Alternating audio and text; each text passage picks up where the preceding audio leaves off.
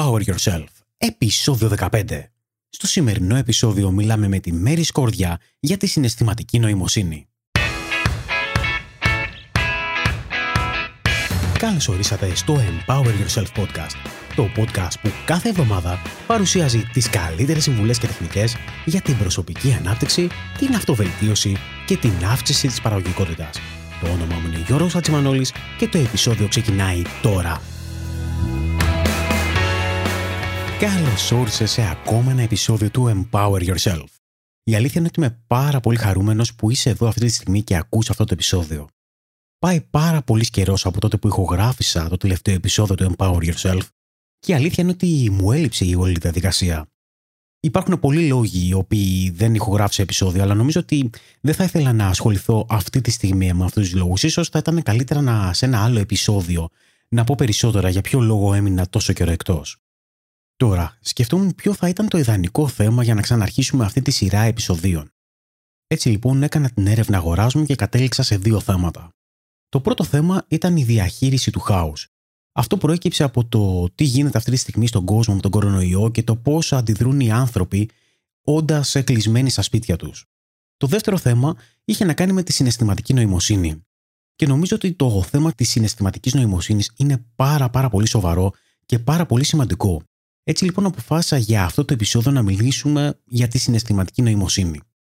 Σε πολύ λίγο λοιπόν θα ακούσεις τη συζήτηση που είχαμε με την Μέρη Σκόρτια, η οποία ήταν ε, ξανά καλεσμένη στο επεισόδιο 6 του Empower Yourself, όταν και μιλήσαμε για τις νοοτροπίες. Θα μιλήσουμε λοιπόν για τη συναισθηματική νοημοσύνη, θα συνδέσουμε το κομμάτι της συναισθηματικής νοημοσύνης με τις νοοτροπίες, θα μιλήσουμε για τα συναισθήματα γενικότερα καθώς επίσης θα πούμε και γιατί κάποιος πρέπει να βελτιώσει τη συναισθηματική του νοημοσύνη και τι θα κερδίσει αν το επιτύχει. Πάμε λοιπόν να ακούσουμε αμέσως αυτή τη συζήτηση. Μέρη καλησπέρα. Καλώς όρισες για μία ακόμα φορά στο Empower Yourself. Καλησπέρα Γιώργο και σε ευχαριστώ πολύ. Ο λόγος που σε κάλεσα ξανά είναι. Υπάρχουν δύο λόγοι για την ακρίβεια που σε κάλεσα ξανά. Ο πρώτος είναι το ότι πήρα πάρα πολλά μηνύματα μετά το πρώτο επεισόδιο που είχαμε κάνει, το επεισόδιο νούμερο 6 του Empower Yourself, το οποίο μιλήσαμε για τις ε, νοοτροπίες και γενικότερα για τα mindsets. Και το δεύτερο, γιατί σήμερα θέλω να μιλήσουμε για τη συναισθηματική νοημοσύνη και ξέρω ότι έχεις ασχοληθεί πάρα πάρα πολύ με το συγκεκριμένο θέμα. Πράγματι έχω ασχοληθεί γιατί υπάρχει μία σύνδεση ανάμεσα στη συναισθηματική νοημοσύνη και την νοοτροπία, που είναι κατά βάση αυτό με το οποίο ασχολούμαι. Οπότε ήταν ε, σαν κάτι υποχρεωτικό για μένα αν ήθελα να εμβαθύνω σε αυτό το κομμάτι. Θέλεις να πούμε λίγο ποια είναι η σύνδεση που έχει η συναισθηματική νοημοσύνη με την νοοτροπία; Ναι, λοιπόν ένα είδος νοοτροπίας καινούριο, το οποίο δεν είχαμε αναφέρει στην τελευταία μας συζήτηση, γιατί τότε δεν υπήρχε, δεν είχε αναφερθεί πουθενά ε, στη βιβλιογραφία, είναι η νοοτροπία που σχετίζεται με τα συναισθήματα. Δηλαδή, τι mindset έχει κάποιος απέναντι στα συναισθήματα. Αυτό το έχει εισάγει ο υπεύθυνος του Κέντρου Συναισθηματικής Νοημοσύνης στο Yale, ο καθηγητής Μαρκ ε, Μπράκετ, ο οποίος έχει περιγράψει ουσιαστικά δύο είδη mindsets απέναντι στα συναισθήματα. Του να είναι κάποιος δικαστής συναισθημάτων και του να είναι κάποιος επιστήμονας συναισθημάτων. Αν θέλετε μπορούμε να μιλήσουμε για αυτά πιο αναλυτικά. Ναι, θα ήθελα. Τι ακριβώς σημαίνει να είσαι δικαστής ε, συναισθημάτων και επιστήμονας; Ποιος ακριβώς είναι ο ορισμός τους; Λοιπόν, ο δικαστής συναισθημάτων ε, είναι αυτό που δεν θέλουμε να είμαστε, γιατί ο δικαστής είναι αυτός που πολλές φορές αγνοεί τα συναισθήματα ή τα θεωρεί αρνητικά. Είναι εκείνος που δεν έχει κάποια περιέργεια να μάθει να ανακαλύψει περισσότερα για αυτά και τους βάζει ταμπέλες, χωρίς να εξετάζει τις συνθήκες υπό τις οποίες βιώνεται κάποιο συνέστημα, χαρακτηρίζει ένα συνέστημα σαν αρνητικό ή κακό ή καλό, χωρίς να μπαίνει σε περαιτέρω λεπτομέρειες. Σε αντίθεση με τον επιστήμονα των συναισθημάτων, ο οποίος αναγνωρίζει όλα τα συναισθήματα, δεν τα αγνοεί, μπαίνει στη λεπτομέρειά τους γιατί συμβαίνει αυτό που συμβαίνει, γιατί νιώθει κάποιος όπως νιώθει, με βάση τις δεδομένες συνθήκες. Δεν βάζει ταμπέλες, αλλά έχει περιέργεια να μάθει περισσότερα και μπορεί συχνά να αντιληφθεί ότι κάποιο συνέστημα που φαινομενικά θεωρείται αρνητικό ή κακό μπορεί και να είναι καλό. Οπότε ο επιστήμονας των συναισθημάτων έχει ουσιαστικά μια ε, πιο διερευνητική διάθεση, είναι σε μια διαδικασία μάθησης με βάση τα συναισθήματα και απέναντι στα συναισθήματα, ενώ ο δικαστής των συναισθημάτων είναι αυτός που θεωρεί ότι τα ξέρει όλα και δεν έχει να μάθει κάτι παραπάνω και απορρίπτει και προαποφασίζει πράγματα. Κατάλαβα. Ο σκοπός μου ήταν να ξεκινήσουμε με την ε, συναισθηματική νοημοσύνη, αλλά μιας και ήδη έχουμε ξεκινήσει και μιλάμε για τα συναισθήματα, και νομίζω ότι είναι πάρα πολύ ενδιαφέρον το κομμάτι αυτό. Θα ήθελα να εμβαθύνουμε λίγο περισσότερο σε αυτό. Στο παρελθόν έχουμε μιλήσει πάρα πολλές φορές για τα συναισθήματα, αλλά θα ήθελα και τη δική σου άποψη. Θέλεις να μου πεις από τι αποτελείται ένα συνέστημα; Λοιπόν, το συνέστημα ουσιαστικά ξεκινάει από κάποιο ερέθισμα. Το ερέθισμα αυτό ενεργοποιεί κάποιους μηχανισμούς στον εγκέφαλό μας και μεταφέρεται ουσιαστικά αυτό το συνέστημα σε διάφορα σημεία του σώματός μας μέσα από το νευρικό μας σύστημα και γι' αυτό συχνά αντιλαμβανόμαστε τα αποτελέσματα των συναισθημάτων σε διάφορα μέρη του σώματός μας. Μπορεί, για παράδειγμα, να νιώσουμε ότι υδρώνουν τα χέρια μας όταν έχουμε αγχωθεί ή ότι παγώνουν τα χέρια μας. Μπορεί να νιώσουμε όταν ντρεπόμαστε ζέστη στα μάγουλά μας και να κοκκινήσουν τα μάγουλά μας. Μπορεί όταν αγχωθούμε να νιώσουμε μια δυσκολία στην αναπνοή ή μια ταχυκαρδία. Όλα αυτά είναι αποτέλεσμα των συναισθημάτων και του μηχανισμού μεταφοράς των συναισθημάτων από τον εγκέφαλό μας στα διάφορα σημεία όπου τα αισθανόμαστε. Έχω μιλήσει και εγώ για το συγκεκριμένο και έχω πει ότι είναι πάρα πολύ σημαντικό να νιώθουμε το σώμα μας, να νιώθουμε πώς αισθανόμαστε με βασικά συνέστημα για να, να το αποκωδικοποιήσουμε. Και έτσι μπορούμε να καταλάβουμε και το συνέστημα καλύτερα. Όμως θέλω να μου πεις ποια είναι η επίδραση των συναισθημάτων στη διαδικασία λήψης αποφάσεων. Η διαδικασία λήψης αποφάσεων επηρεάζεται πάρα πολύ από τα συναισθήματα ε, για πολλούς λόγους. Πρώτα απ' όλα, ένας λόγος πολύ σημαντικός είναι η ηθική. Ότι η ηθική μας καθορίζεται από το τι αισθανόμαστε. Έτσι. Όταν νιώθουμε αηδία για κάτι που συμβαίνει ή θυμό για κάτι που συμβαίνει, με το οποίο δεν συμφωνούμε ηθικά, αυτό αυτομάτως μας οδηγεί προς μια συγκεκριμένη κατεύθυνση. Ένα λοιπόν κομμάτι πολύ σημαντικό σχετίζεται με την ηθική. Ένα άλλο κομμάτι ε, που έχει σχέση με ε, τις αποφάσεις, το πώς τις λαμβάνουμε και έχει σχέση με τα συναισθήματα, είναι αυτό που λέμε η μάχη της λογικής με το συνέστημα. Δηλαδή βάζουμε σε ένα ζυγό, από τη μία μεριά τη λογική, προσπαθούμε να τα δούμε τα πράγματα ψυχρά και στην άλλη μεριά βάζουμε τα συναισθήματά μας, αυτό που νιώθουμε. Οι έρευνες έχουν δείξει ότι αν δεν λάβουμε καθόλου υπόψη τα συναισθήματά μας, συνήθως δεν είμαστε ε, ευχαριστημένοι με το αποτέλεσμα. Δηλαδή, αν πάρουμε μια απόφαση με βάση τη λογική που θεωρούμε ότι είναι η σωστή, αλλά αυτή η απόφαση μας πιέζει, μας στενοχωρεί, ε, νιώθουμε ότι μας περιορίζει, ότι μας αδικεί, τελικά δεν ήταν η σωστή απόφαση για μας. Οπότε αυτό που προτείνει η έρευνα και η επιστήμη πλέον είναι όταν αποφασίζουμε να λαμβάνουμε πάρα πολύ σοβαρά υπόψη τα συναισθήματά μας. Θεωρείς ότι μπορούμε να επηρεάσουμε τα συναισθήματά μας; Μπορούμε να επηρεάσουμε τα συναισθήματά μας ως προς το πόση έκταση τα αφήνουμε να πάρουν. Έτσι, δηλαδή αν αφήσουμε να διωγγωθεί ένα συνέστημα πάρα πολύ ή όχι δεν μπορούμε να επηρεάσουμε το ερέθισμα που μας δημιουργεί κάποιο συνέστημα και το συνέστημα αυτό καθεαυτό, απλώς μπορούμε να επηρεάσουμε την έκτασή του και το πώς θα το διαχειριστούμε. Είναι χρήσιμο εδώ να πούμε ότι ένα συνέστημα έχει μικρή διάρκεια, συνήθως, ε, όχι συνήθως, πάντα. Ένα συνέστημα έχει μέγιστη διάρκεια τα 50 δευτερόλεπτα, που σημαίνει ότι αν κάτι κρατήσει πολύ παραπάνω από αυτό, δεν είναι ουσιαστικά συνέστημα, είναι κάτι άλλο είναι μία διάθεση που έχουμε. Δηλαδή, αν λέμε πω, πω όλη αυτή τη βδομάδα έχω πολύ κακοκεφιά. Η κακοκεφιά δεν είναι συνέστημα, έτσι. Είναι μία διάθεση, είναι κάτι που κρατάει περισσότερο. Ή αν νιώθουμε διαρκώς αγχωμένοι για μεγάλο χρονικό διάστημα, αυτό δεν είναι συνέστημα, περνάει σε μία άλλη κατάσταση που μπορεί να χρειάζεται και βοήθεια από κάποιο ειδικό. Οπότε, γνωρίζοντας ότι είναι συνέστημα ουσιαστικά κρατάει κάτω από ένα λεπτό, σαν διάρκεια, έχουμε τη δυνατότητα να μην το αφήσουμε να μας κρατήσει πολύ παραπάνω και να μας δυσκολέψει εφόσον είναι κάποιο συνέστημα που μας δημιουργεί αρνητική αίσθηση, έτσι. Mm-hmm. Είπες ότι η κακοκεφιά, για παράδειγμα, δεν είναι συνέστημα.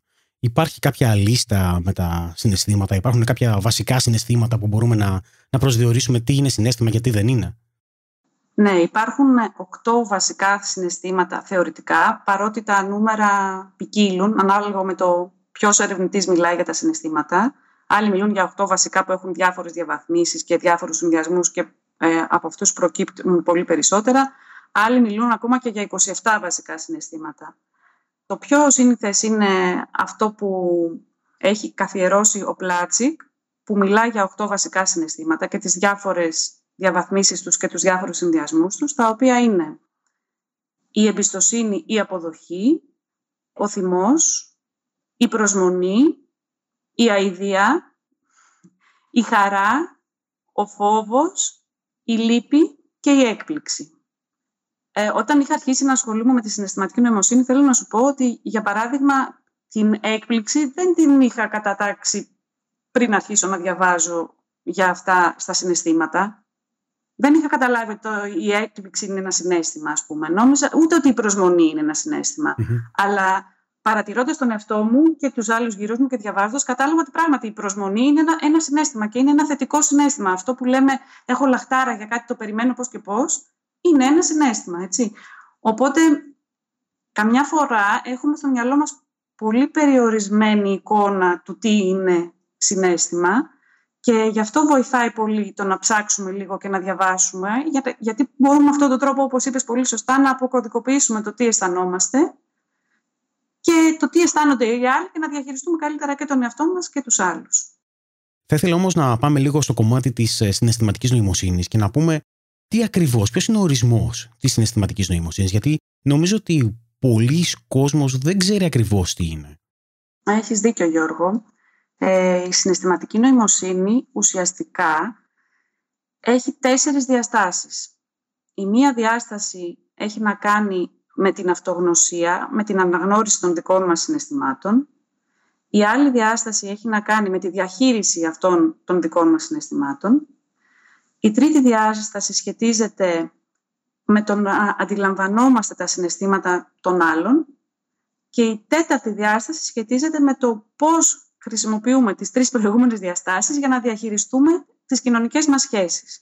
Οπότε η συναισθηματική νοημοσύνη είναι κάτι πολύ σύνθετο που όμως έχει σχέση πάντα με τα συναισθήματα τα δικά μας και των άλλων και το πώς μπορούμε να τα διαχειριστούμε ή να τα χρησιμοποιήσουμε για να διαχειριστούμε τις σχέσεις μας με τους άλλους. Στα αγγλικά αναφέρεται ως Emotional Intelligence, EQ, ένας δείκτης που ο οποίος ονομάζεται EQ.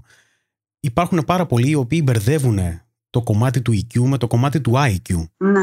Θέλεις να μου πεις λίγο πώς διαφέρουν αυτά τα δύο μεταξύ τους; Ναι, καταρχάς τις περισσότερες φορές όταν κάποιος αναφέρεται στο IQ έχει στο μυαλό του ότι είναι κάτι στατικό, ότι μετράμε το πόσο ευφύης είμαστε με κάποιο τρόπο, με κάποιο τεστ και αυτό το νούμερο το οποίο προκύπτει είναι κάτι το οποίο δεν αλλάζει στην πορεία της ζωής μας. Με τη συναισθηματική νοημοσύνη, με το EQ, συμβαίνει ακριβώς το αντίθετο. Το EQ ε, μεταβάλλεται πάρα πολύ με την πάροδο του χρόνου, με τις εμπειρίες μας, με τα όσα μαθαίνουμε.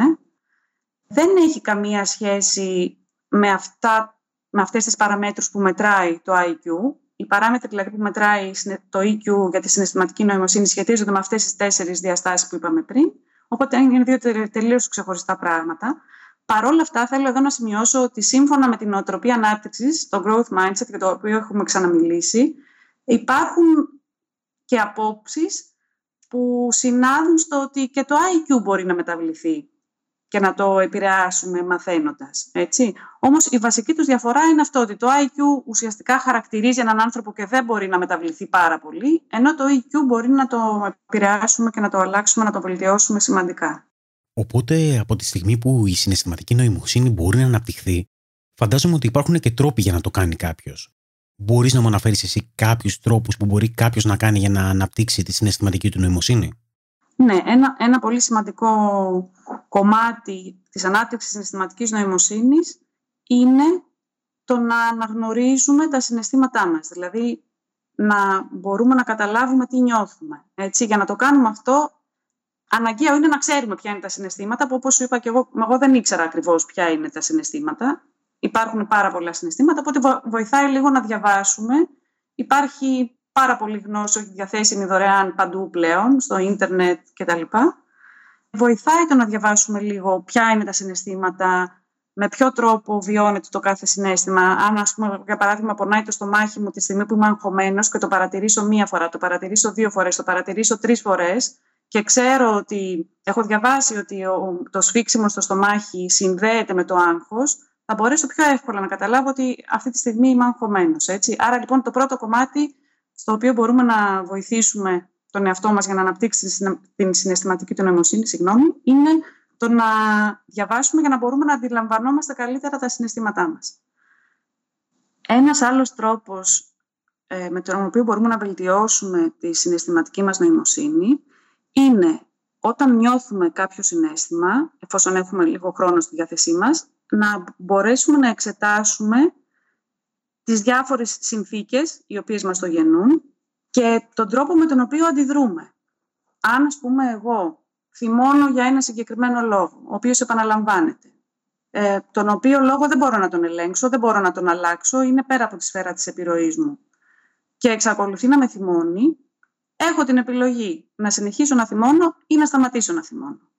Επίσης, αν κάτι με θυμώνει και ο θυμός μου αυτός εκδηλώνεται με έναν πολύ άσχημο τρόπο, με, με βίαιο τρόπο, που αυτός ο τρόπος μπορεί να τρομάξει το παιδί μου, το περίγυρό μου ή να στενοχωρήσει ή να προσβάλλει, πάλι έχω την επιλογή να συνεχίσω να το κάνω με αυτόν τον τρόπο, δηλαδή να συνεχίσω να εκδηλώνω το θυμό μου με αυτόν τον τρόπο ή να προσπαθήσω να τον ελέγξω λίγο αυτόν τον τρόπο εκδήλωσης του συναισθήματός μου. Έτσι, δηλαδή, όταν έχω ήδη καταγράψει τα συναισθήματά μου και μπορώ να παρατηρήσω τις συνθήκες στις οποίες εκδηλώνονται και τον τρόπο με τον οποίο εγώ τα βιώνω, μπορώ ουσιαστικά να βελτιώσω τον τρόπο με τον οποίο τα διαχειρίζομαι. Από εκεί και πέρα υπάρχουν πάντα coaches που μπορούν να βοηθήσουν στο να βελτιώσει κάποιος τη συναισθηματική του νοημοσύνη. Υπάρχουν προγράμματα εκπαιδευτικά που μπορεί κάποιος να παρακολουθήσει, αλλά νομίζω ότι τα απλά πράγματα, το, το να διαβάσει κάποιος και να παρατηρήσει λίγο τον εαυτό του, βοηθούν σημαντικά.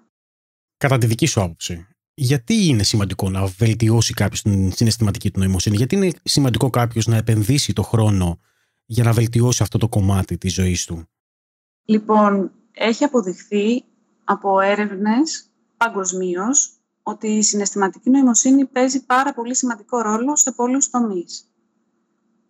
Ένας τομέας πολύ σημαντικός έχει να κάνει με την αυτογνωσία, με το πόσο καλά γνωρίζουμε τον εαυτό μας, το οποίο έτσι κι αλλιώς είναι ένα κομμάτι που είναι πολύ σημαντικό. Ένα άλλο κομμάτι έχει να κάνει με το πώς διαχειριζόμαστε τις σχέσεις μας με τους άλλους. Έχει αποδειχθεί ότι οι άνθρωποι με υψηλή συναισθηματική νοημοσύνη έχουν σχέσεις που είναι πολύ πιο στέρεες, βασίζονται στην ειλικρίνεια, στο σεβασμό, έχουν σχέσεις με ανθρώπους στους οποίους μπορούν να βασιστούν στις δυσκολίες, να μοιραστούν τη χαρά τους και γενικότερα η ύπαρξη δυνατών κοινωνικών σχέσεων, όπως όλοι γνωρίζουμε, είναι πολύ σημαντική στη ζωή μας. Και από εκεί και πέρα έχει αποδειχθεί ότι στη δουλειά μας είμαστε πολύ πιο αποτελεσματικοί όταν είμαστε συναισθηματικά ευφυείς, έχουμε καλύτερη απόδοση οι εταιρείες δηλαδή επενδύουν πολύ σε αυτό το κομμάτι πλέον στην εκπαίδευση των εργαζομένων, γιατί βλέπουν ότι επηρεάζουν τα αποτελέσματά τους τα εταιρικά. Και να μην παραβλέψουμε ότι και σε προσωπικό επίπεδο η συναισθηματική νοημοσύνη συμβάλλει στην καλύτερη υγεία και σωματική και πνευματική και ψυχική. Να πούμε εδώ ως παράδειγμα ότι οι άνθρωποι που έχουν τη δυνατότητα να βιώνουν ένα ευρύτερο φάσμα θετικών συναισθημάτων, δηλαδή αν κάποιος νιώθει και χαρά και ευγνωμοσύνη και ενθουσιασμό μπορεί να νιώσει, μπορεί να αισθανθεί, έχει δηλαδή αυτή, αυτή την γκάμα συναισθημάτων, έχει αποδειχθεί ότι αυτός ο άνθρωπος αναρώνει πιο εύκολα και πιο γρήγορα από ασθένειες, έχει πιο δυνατό ανοσοποιητικό σύστημα και επίσης σε, σε ασθένειες ή παθήσεις που συνδέονται με πόνο, βιώνει λιγότερο πόνο. Και αυτό είναι πάρα πολύ σημαντικό. Έτσι, σε, σε χρόνιες και πολύ σοβαρές παθήσεις, οι άνθρωποι που έχουν υψηλή συναισθηματική νοημοσύνη και μπορούν να βιώσουν θετικά συναισθήματα, ε, έχουν ουσιαστικά προβάδισμα έναντι των υπολείπων.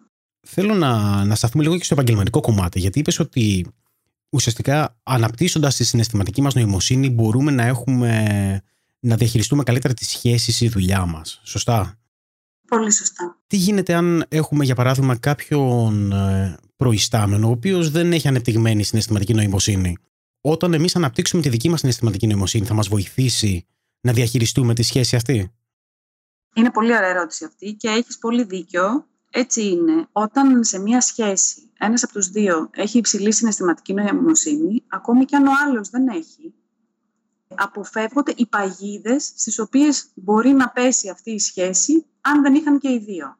Για παράδειγμα, αν ένας από τους δύο έχει τη δυνατότητα να διαχειριστεί καλύτερα τα συναισθήματά του και ο άλλος ε, διαρκώς τον ενοχλεί, τον τσιγκλάει αυτό που λέμε, ψάχνεται για να τσακωθεί. Αν ο ένας από τους δύο δεν τσιμπήσει, έτσι, δεν μπει σε αυτή τη διαδικασία, τότε τα πράγματα θα κυλήσουν πολύ πιο ομαλά. Επίσης, ένας άνθρωπος με υψηλή συναισθηματική νοημοσύνη βάζει τις βάσεις για να δημιουργηθεί μια σχέση εμπιστοσύνης. Η εμπιστοσύνη είναι πάρα πολύ σημαντική στο επαγγελματικό περιβάλλον, έτσι. Οι ομάδες για να συνεργαστούν καλά πρέπει να έχουν εμπιστοσύνη και σεβασμό. Αν δεν υπάρχουν αυτά τα δύο, δεν μπορεί να υπάρξει καλή συνεργασία. Οπότε, η ύπαρξη ατόμων με υψηλή συναισθηματική νοημοσύνη μέσα σε μια ομάδα διευκολύνει πάρα πολύ αυτή τη διαδικασία.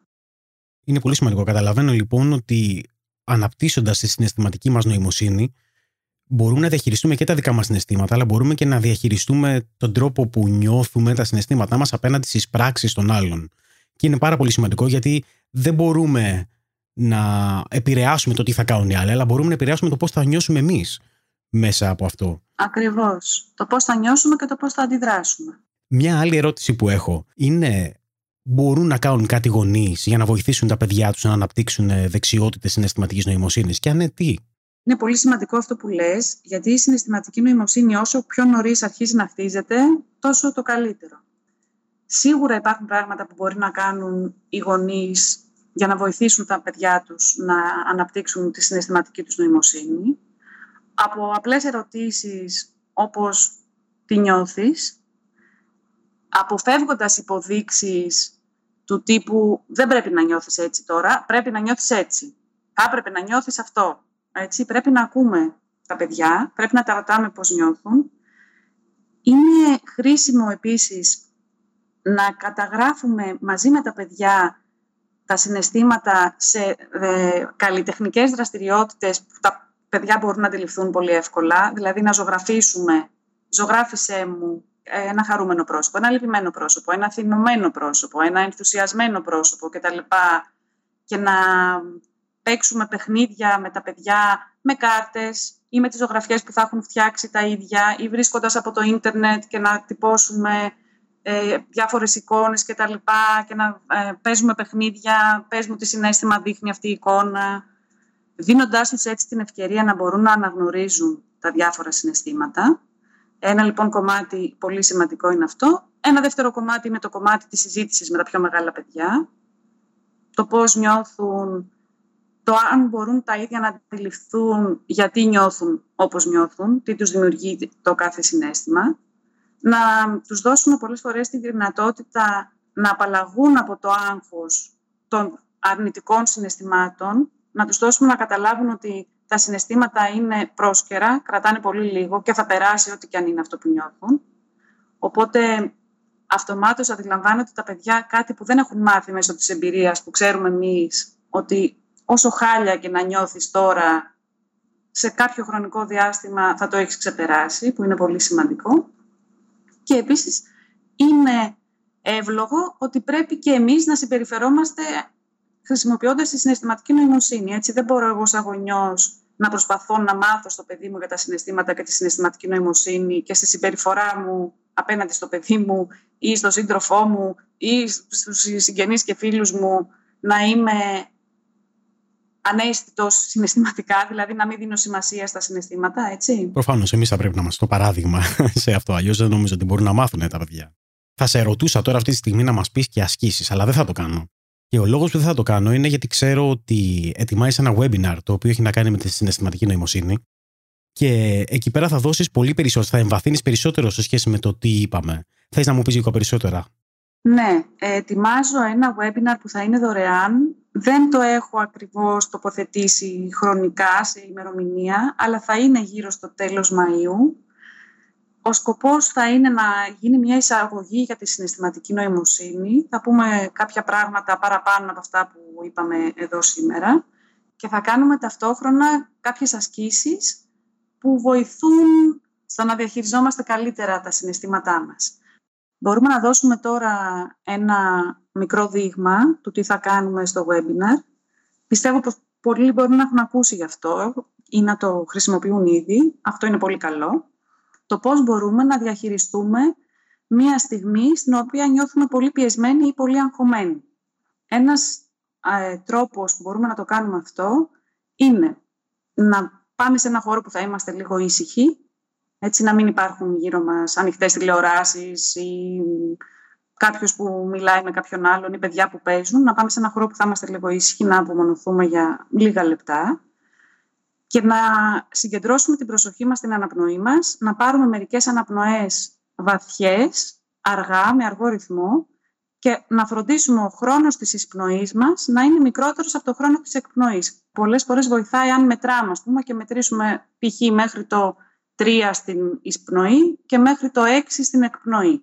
Αν το κάνουμε αυτό 7-8 φορές, με κλειστά μάτια, καθαρίζοντας το μυαλό μας και σκεπτόμενοι τώρα ηρεμώ ή τώρα θα ηρεμήσω, έχει αποδειχθεί ότι βοηθάει πάρα πολύ στο να πέσουν οι καρδιακοί μας παλμοί σε περίπτωση που έχουν ανέβει από το άγχος μας, να ηρεμήσει η αναπνοή μας και μετά με μεγαλύτερη ψυχραιμία να σκεφτούμε πώς θα αντιμετωπίσουμε το όποιο πρόβλημα μας δημιούργησε το άγχος. Λοιπόν, είμαι σίγουρος ότι κατά τη διάρκεια του webinar, το οποίο όπως είπες θα είναι και δωρεάν, ε, και φαντάζομαι ότι όλοι θα έπρεπε να, να το παρακολουθήσουν, γιατί είναι πολύ σημαντικό το θέμα της ε, συναισθηματικής νοημοσύνης, θα μας δώσεις περισσότερες ασκήσεις. Σίγουρα, εμείς, όταν θα βγει αυτό το επεισόδιο, να έχουμε περισσότερες πληροφορίες στη σελίδα του επεισοδίου που θα υπάρχει στο site του Empower Yourself, θα υπάρχει στην ομάδα του Empower Yourself και νομίζω ότι, όχι νομίζω, είμαι σίγουρος ότι θα υπάρχει και στην ε, σελίδα της Lifecraft στο Facebook. Σωστά; Ναι, ναι, θα υπάρχουν πληροφορίες στη σελίδα της Lifecraft στο Facebook και στο lifecraft.gr. Μέρη, σε ευχαριστώ πάρα πολύ για μία ακόμα φορά. Σε ευχαριστώ πάρα πολύ που ήσουν στο Empower Yourself. Αγγίξαμε λίγο το κομμάτι της συναισθηματικής νοημοσύνης. Ξέρω ότι είναι ένα πολύ μεγάλο κομμάτι και ότι ουσιαστικά πρέπει να εμβαθύνουν όλοι σε αυτό. Είναι πάρα πολύ σημαντικό γιατί θα μας βοηθήσει στις σχέσεις μας με, με τους γύρω μας και νομίζω ότι κάναμε μια πολύ καλή αρχή που ελπίζω ότι θα τη συνεχίσουμε στο webinar που θα δώσεις. Ε, Γιώργο, σε ευχαριστώ πάρα πολύ για τη φιλοξενία και ελπίζω κάποιοι να μπορέσουν να βοηθηθούν από όλα αυτά. Σε ευχαριστώ πολύ. Και εγώ. Α, αυτή ήταν λοιπόν η συζήτηση που είχαμε με τη Μέρη Σκόρδια για τη συναισθηματική νοημοσύνη. Ελπίζω πραγματικά να σου άρεσε και να σε βοήθησε να καταλάβεις τι ακριβώς είναι η συναισθηματική νοημοσύνη, αλλά και το πόσο σημαντικό είναι να αναπτύξουμε τη συναισθηματική μας νοημοσύνη και το πώς θα μας βοηθήσει περαιτέρω στη ζωή μας. Πραγματικά πιστεύω ότι το δωρεάν webinar που θα δώσει η Μέρη Σκόρδια είναι μια πολύ καλή ευκαιρία για να μάθεις περισσότερα για τη συναισθηματική νοημοσύνη, αλλά και για να μάθεις τρόπους και ασκήσεις για το πώς θα μπορέσεις να την αναπτύξεις. Τώρα, αν έχεις λογαριασμό στο Facebook, τότε θα ήθελα να συμμετέχεις στην ομάδα του Empower Yourself στο Facebook, την οποία θα βρεις στο empoweryourself.gr κάθετος group. Αν δεν έχεις λογαριασμό στο Facebook, δεν πειράζει. Μπορείς να γραφτείς στη λίστα ενημερώσεων του Empower Yourself, την οποία θα βρεις στη σελίδα του επεισοδίου στο empoweryourself.gr κάθετος 15 και από εκεί πέρα θα μπορείς να είσαι σε επικοινωνία μαζί μου. Θα μπορείς να με ρωτάς ό,τι θέλεις και εγώ θα έχω τη δυνατότητα να σου στείλω διάφορα πράγματα που θεωρώ ότι θα σε βοηθήσουν σε αυτό το ταξίδι της αυτοβελτίωσης. Θα με ενδιαφέρει να μου γράψεις την άποψή σου για το επεισόδιο είτε στην ομάδα του empoweryourself.gr στο facebook είτε στη σελίδα του επεισοδίου. Θα ήθελα να μάθω αν βοηθήθηκες μέσα από αυτό το επεισόδιο καθώς επίσης και για τι άλλα θέματα θα ήθελες να μιλήσουμε. Είμαι ο Γιώργος Χατζημανόλης και μέχρι την επόμενη εβδομάδα σου εύχομαι να είσαι και να περνάς υπέροχα.